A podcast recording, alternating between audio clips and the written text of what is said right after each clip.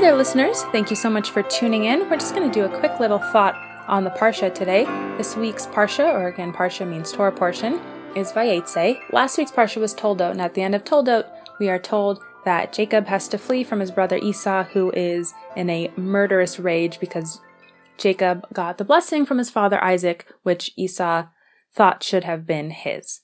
So Jacob is fleeing. And then there's a brief pause for some genealogy, and then we come back to Jacob, and then it repeats that Jacob is on his way somewhere, but it also tells us that Jacob left Beersheba. And of course, the question is, you don't really need to tell us that he left. Obviously, if he's going somewhere, he had to leave somewhere else. That's how it works. There are always questions like that. This is why I think I've mentioned before. It's so important when you read and study Torah, not just to read the text, but to read with the commentary. Because if you wouldn't have the commentary, you would read that he left Beersheba and went somewhere else, and maybe that question wouldn't come to you. You'd think, eh, kind of a normal thing to say. I'm leaving Chicago and I'm headed to Miami. It's sort of a normal part of a conversation.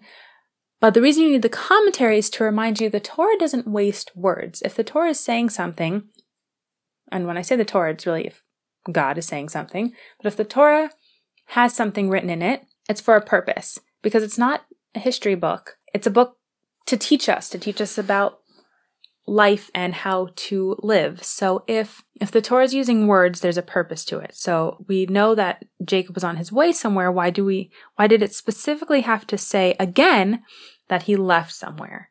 And one insight that I read about it that I think is really powerful and an important reminder for all of us on how we should live our lives is that by telling us that he left, it's letting us know that he he left a hole. His absence was felt when he left Beersheba. And this is telling us that we should live lives that when we leave a place, our absence is felt, hopefully in a good way. You know, we don't want our absence to be felt like, oh, finally, that loser's gone. He was always taking all the coffee from the coffee maker, he was always gossiping, or he was smelly, or whatever. We want our absence to be felt in a in a good way, that we have made such a positive impression on that we act in such a way as to bring goodness into people's everyday lives when we are around there that when we leave there's a hole there's an emptiness because our our good influence and the charitable acts that we are doing or that we had been doing their absence is felt. Furthermore so when jacob left beersheba he left his father isaac and his mother rebekah who were also a patriarch and matriarch. So one would think, well, sure, Jacob left, but it's not like there weren't still great people in the place where he left. So how could his absence really have been felt? Because there were equally great people. You know, his parents were also very holy people. So why was his absence felt?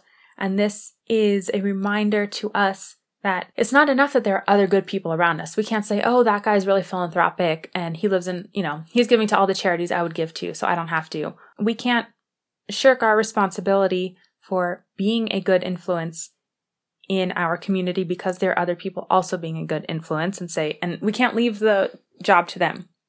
It's up to us to also do good and be good so that when we leave, our absence is felt. And that can be in a whole host of ways giving charity, being the kind of person who every day when you walk into the office, you, oh, you look really nice today, or oh, good job on your report yesterday. Maybe you're the person who's always throwing around compliments and building people up. Be the kind of person that when you leave somewhere, people miss the glow and the warmth and the goodness that you used to bring to that place. And on that note, we will end for today. Everyone have a wonderful weekend. If you're still with family, enjoy it, and I will see you next week. Shabbat Shalom.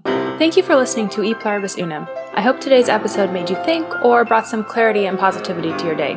Subscribe to the show to always get the most recent episode directly to your device. Please leave a rating and a review and share the show with your family, friends, or anyone you think might benefit from a little Torah wisdom and conservative thoughts. For more of my thoughts and ideas I share from others, please follow me on Instagram at conservative Jewish female or read my blog conservativejewishfemale.blogspot.com. The intro outro music is Chopin's Waterfall Etude. Have a great day.